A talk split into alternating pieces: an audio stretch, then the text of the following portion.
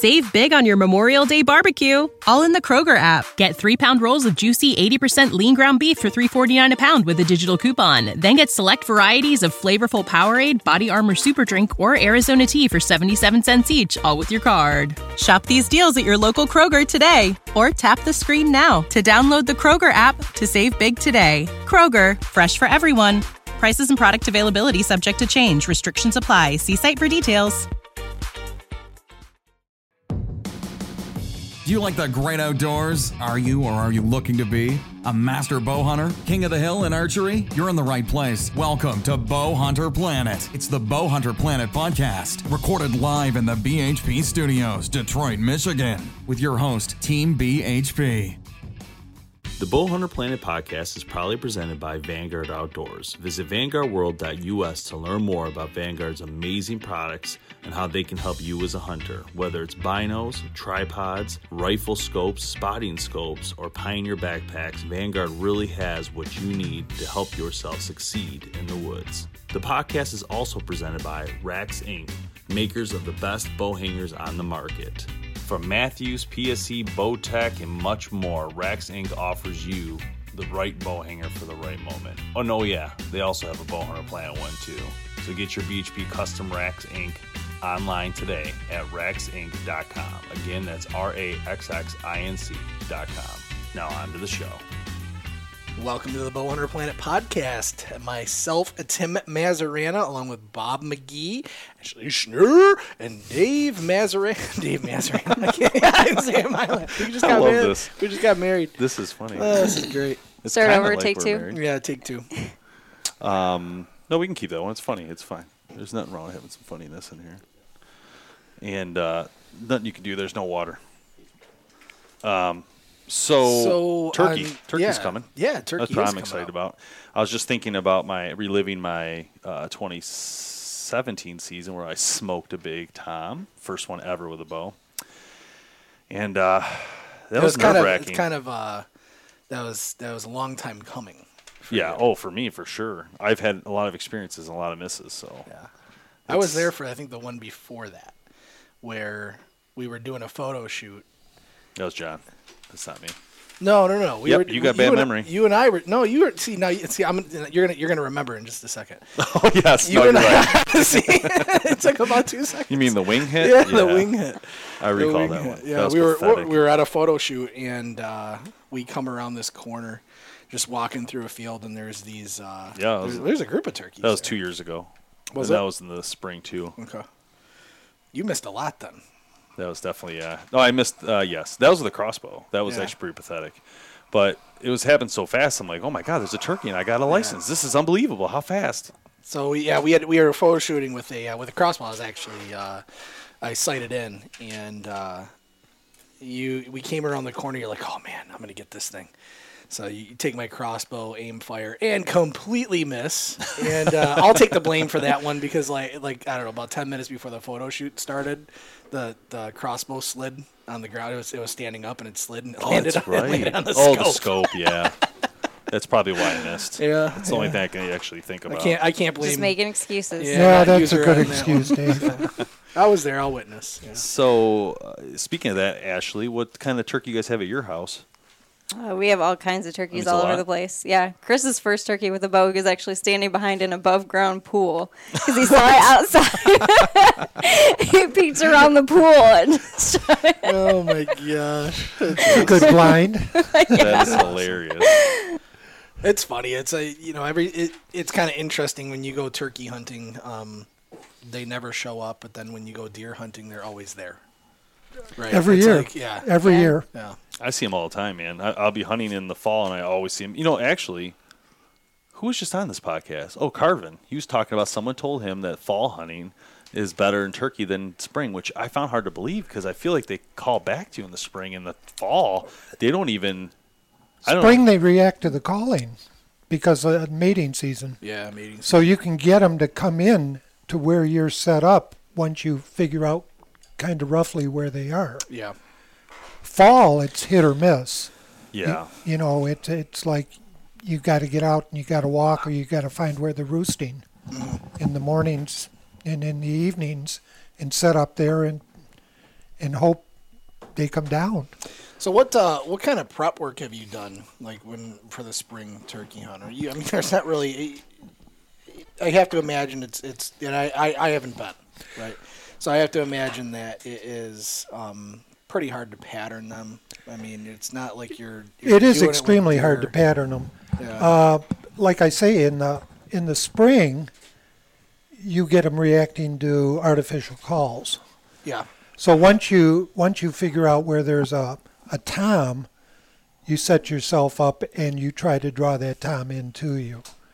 And a lot of that walking around and just periodically calling, throwing out predator calls like hawk, crow, because a, a male gobbler will react to those calls and gobble. Oh, okay. Interesting. Yep, and once you once you pick up that gobble from the tom, then you start doing the female hen calls and stuff and see if you can get it in closer. It's so fun. I, I, it, It's a riot. It's, it's, you know, it's a totally different kind of hunting. Like, Yeah. you can actually be like in your blind and like playing video games, or like you can Yep. do things that you really Wait, you can't don't do, that during deer season?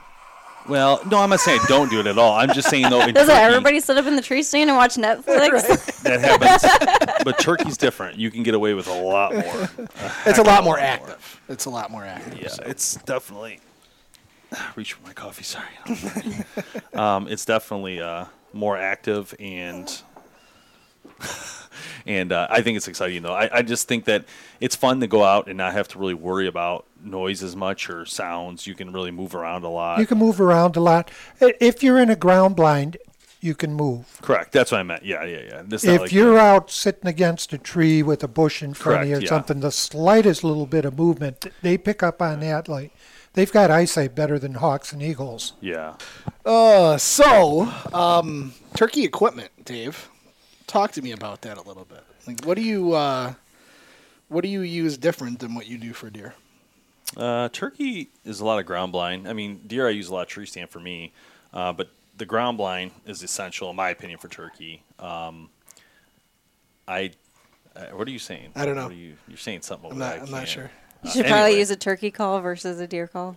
Oh, thanks, Ashley. I never. You know, why don't you take this question? Go ahead. You're ready to go. Go ahead. I think, I think actually we, we should have, uh, we should have a turkey call challenge. Oh, no, No, I'm out. no calls, just your voice.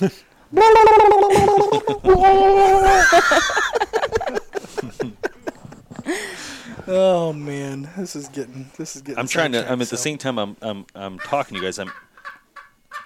There you go. There he is. I'm actually looking at this age of U.S. hunters in the. Uh, I'm looking at uh, Outdoor Life magazine. They got some numbers in here, and I was trying to assess it real quick. Um, so from 2016, they did a survey for age of hunters. So in years, um, what do you guys think is the largest percentage of hunters? The age range. I'll let Bob go first. Oh, okay. Go ahead. Yeah. What do Age you think- range? Yeah. Well, I mean, you can give it any age, but what do you think the the most percentage of hunters are Within a age? range? Yeah, range is fine. 45 to, to 60. I'm gonna go. Um, I'm gonna. I'm gonna follow that with um, 10 to 99. 17 to 99. That's hilarious. Ashley, what do you think? It's like 40. 32 to 40. Don't think be we- looking at my screen here. I, I was really gonna say 42 to 47. okay, so this is how they project this. So it goes from 1991 to 2011. Okay, so I was wrong on 16. Sorry. So they do this little age bracket thing. So basically, so in two in 1991, the largest percentage was 28 percent, and that was 25 to 34. In 2011, the largest percentage is 23 percent, and that is at 45 to 54. Wait, give me those. Give me those years Which again. means today it's even different again. I'm sure this is 2011. what are those years where it was? Uh, Uh, in, two, in 1991, Uh-huh. uh, the age range of most majority of hunters was uh, 25 to 34. okay. And if you want to get technical, the age gap, the main area of age is 25 to 44. That'd be the majority of the whole pie chart here. And then if you want to go to the 2011, you have the majority is 45 to 64. So what that tells me is the same people that were younger here are still hunting today, but Yeah. overall But there's there's a good- less. Is this tell, hunting in yeah. general? Yeah, this is just age All of U.S. hunters. This graph demonstrates the rising age of hunters. The proportions of hunters age 45 and up has increased from 29 to 55 percent since the early 90s. Combined green segments. That's what shows there. Sorry. The ratio of hunters aged 16 to 44 has shrunk from 71 to 45 percent. Big time. Yeah. Big drop because of that generation over there, Carter's generation. But yeah, I mean that's a that's very low. Hmm. So, there's a whole bunch of stuff on licenses, and this is pretty good data. Got to read through it more though. I'm trying to read it, but there's too much dead air. Well, I think you that, guys aren't that, talking. that goes back to a lot of what we do talk about, which is you know bringing bringing new people into the industry and this gap that we see right now. Um, you know, in new hunters, and you know, we we talk we we've talked several times about you know we don't see a ton of younger people getting into hunting more than more than what we saw like a decade or so ago. It's it's a lot different of a landscape nowadays. So Well, according to this U.S. hunting license holders versus population, um, annual license holders have actually decreased dramatically from like 1970 to 2015. Dramatically decreased the total population. But there was a spike in, well, maybe 14 or 13. It's hard to read this graph. There was definitely a spike in like 2014 or something that raised up, and now it's up again. It's at 15.41 million license holders annually, according to the and this is um Outdoor this Life isn't magazine. this isn't yeah so that's licenses so that's not specific to firearm. Or no, this is just license like holders. You're right. It could be probably anything. And it doesn't give a reason for Could the, be fishing, right? the decrease. So here, let me read the to the right here. Let's read the detail. Probably be helpful. Uh, these two graphs reflect the change in hunting license holders over time. Left in those in those same trends compared to the change in national population trends. The upswing in license holders in the 2000s is attributed to the change in data collection methods. So participation, I don't really. This one here looks a little bit Hey guys, Dave from the Bowhunter Planet podcast. We're looking for cool hunting stories from you. We want to hear your stories. If you have a cool story and you want to submit it for a chance to be featured on the podcast, send us an email at team at bowhunterplanet.com with your story. There's a good chance you could be invited onto the podcast. Hey, enjoying the hunt. You're listening to the Bowhunter Planet podcast, powered by Vanguard Outdoors. Let nature surround you and be a part of this amazing heritage of bow hunting. Now, on to the show.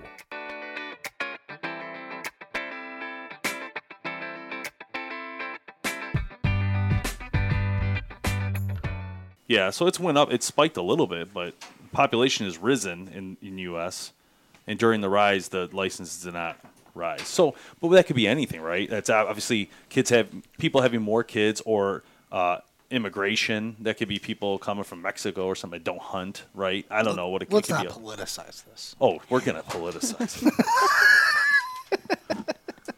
No, I, I, I think i- it's hard. It's hard to get away from this consensus. I think that we hear about of there just not being enough introduction into the sport in general.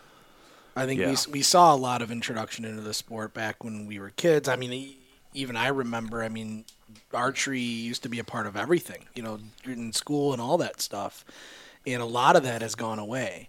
And I don't know if that is, you know, I don't know if it's safety. I don't know. You know, I, there's a lot of things that you can speculate on, but I do think it's it's it's a lot of there's a lot of people that are just not outdoorsy, if you will. Well, I, th- I anymore. personally think that it has a lot to do with the attitude and the political correctness that's involved with all things today.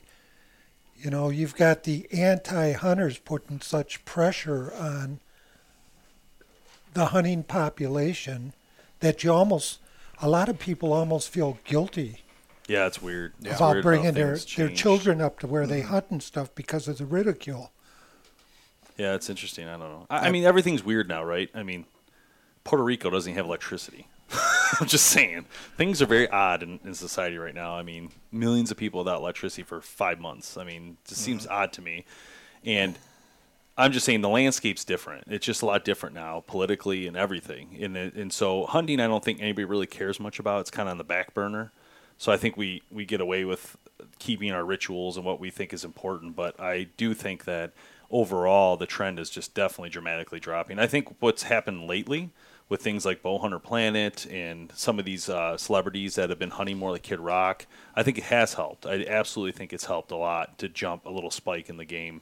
Right. Um, but you know the baseball players, hockey players, people who hunt and, and, promote that hunting. There's people at my job who promote hunting that are high up executives. Well, yeah. I'm like, wow, I'm like that's that's impressive. Most people are shy about it, don't talk about it because they don't want people to judge them or oh you kill animals or you right. know.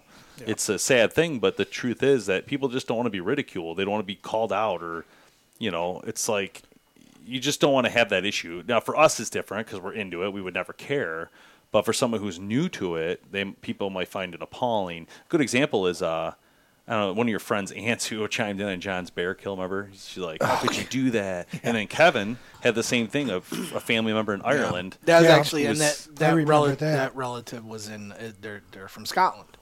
And so there's a completely different view over there of hunting and gun rights and all that kind of stuff because I mean they they live in an area of this world where they hunted everything to pretty much extinction. I mean there's no predators on on Scotland. I mean you don't have bear, you don't have wolves, you don't have coyotes, you, you know, you don't have any of that stuff.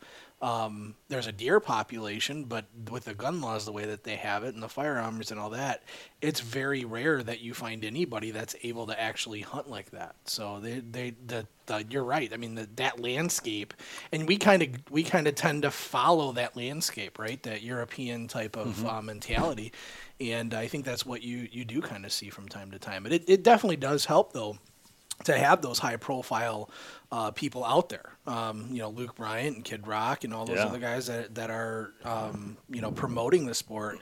But on that same side of the, on the, on the opposite side of the coin, coin, you have a lot more people that are don't hunt that don't hunt and that are against it and that are well. There's a problem. Are, there's a bad focus on animal rights. Yeah. To animals of uh, of prey. That's a big difference between dog rights and deer rights. Okay, right. they're not friendly pet animals. There's conservation and animal rights, and I don't mix the two. They together. don't mix. That's what I'm saying. You can't miss the, the Humane Society should not be talking about hunting stuff for rights for animals. They're messing everything up because not only are they hurting um, the hunters' money that goes into funding conservation, but they're also hurting themselves because now you're you're segregating all the hunters out of what you're doing. I want to help mm-hmm. promote helping dogs survive and you know, I want to help do that, but no one's going to do that yeah. with the Humane Society that's a hunter because it's a death sentence. Yeah. You can't do that. And, you know, uh, years ago, other brands got caught working with them, not on purpose. Things happen, but they got thrown to the wolves because of right. that. And, and well, that and that goes to see where the industry has gone too, right? I mean, within our own industry, there are companies out there creating platforms like so, social media platforms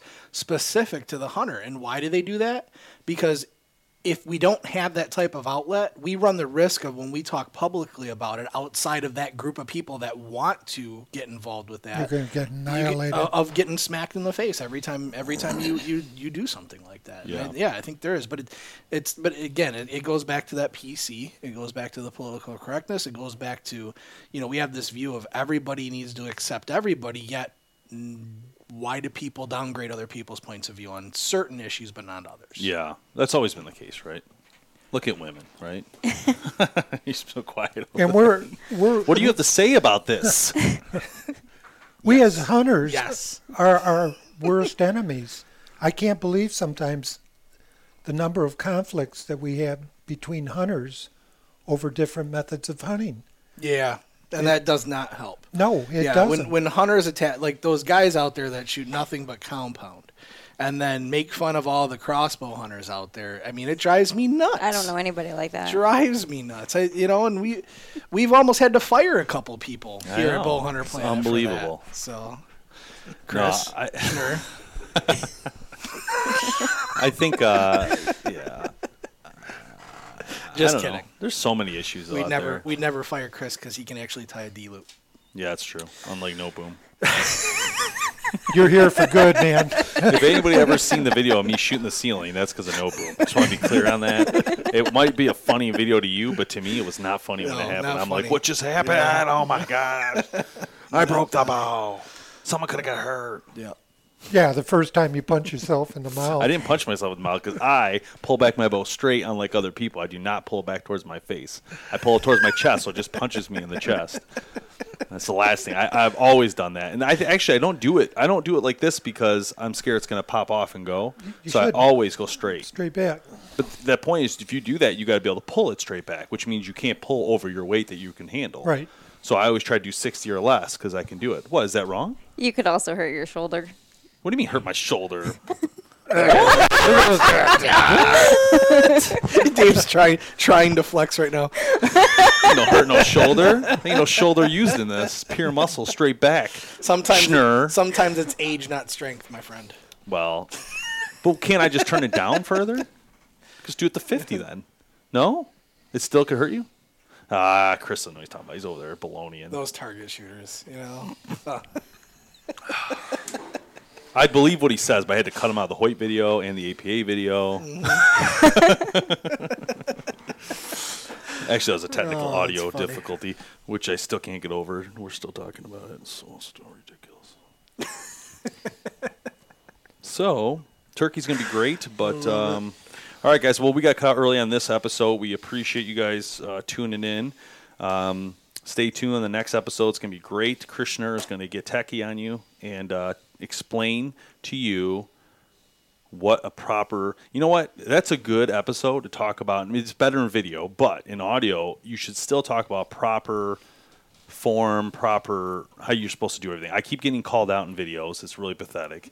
And you keep moving your hand, you keep moving your hand. I'm like, I do that on purpose. You're not listening. You don't know the whole story. You're just assuming that I move my hand because I'm an idiot. I move my hand so I can see how the grip feels if it's going to set or not. I don't know why Chris is shaking his head yes right now. Chris doesn't care. I'm just saying it's funny. People I think like, it was "You need about to- the idiot You need to work on your form. okay, I've only shot 650 bows since 2009. How many Right. have you shot? Chris, Two. All right, we'll see you guys next time. See ya. Thanks so much for listening to the Bowhunter Planet podcast online at bowhunterplanet.com with your host, Team BHP. Check us out on Facebook at Bowhunter Planet. We'll catch you next time.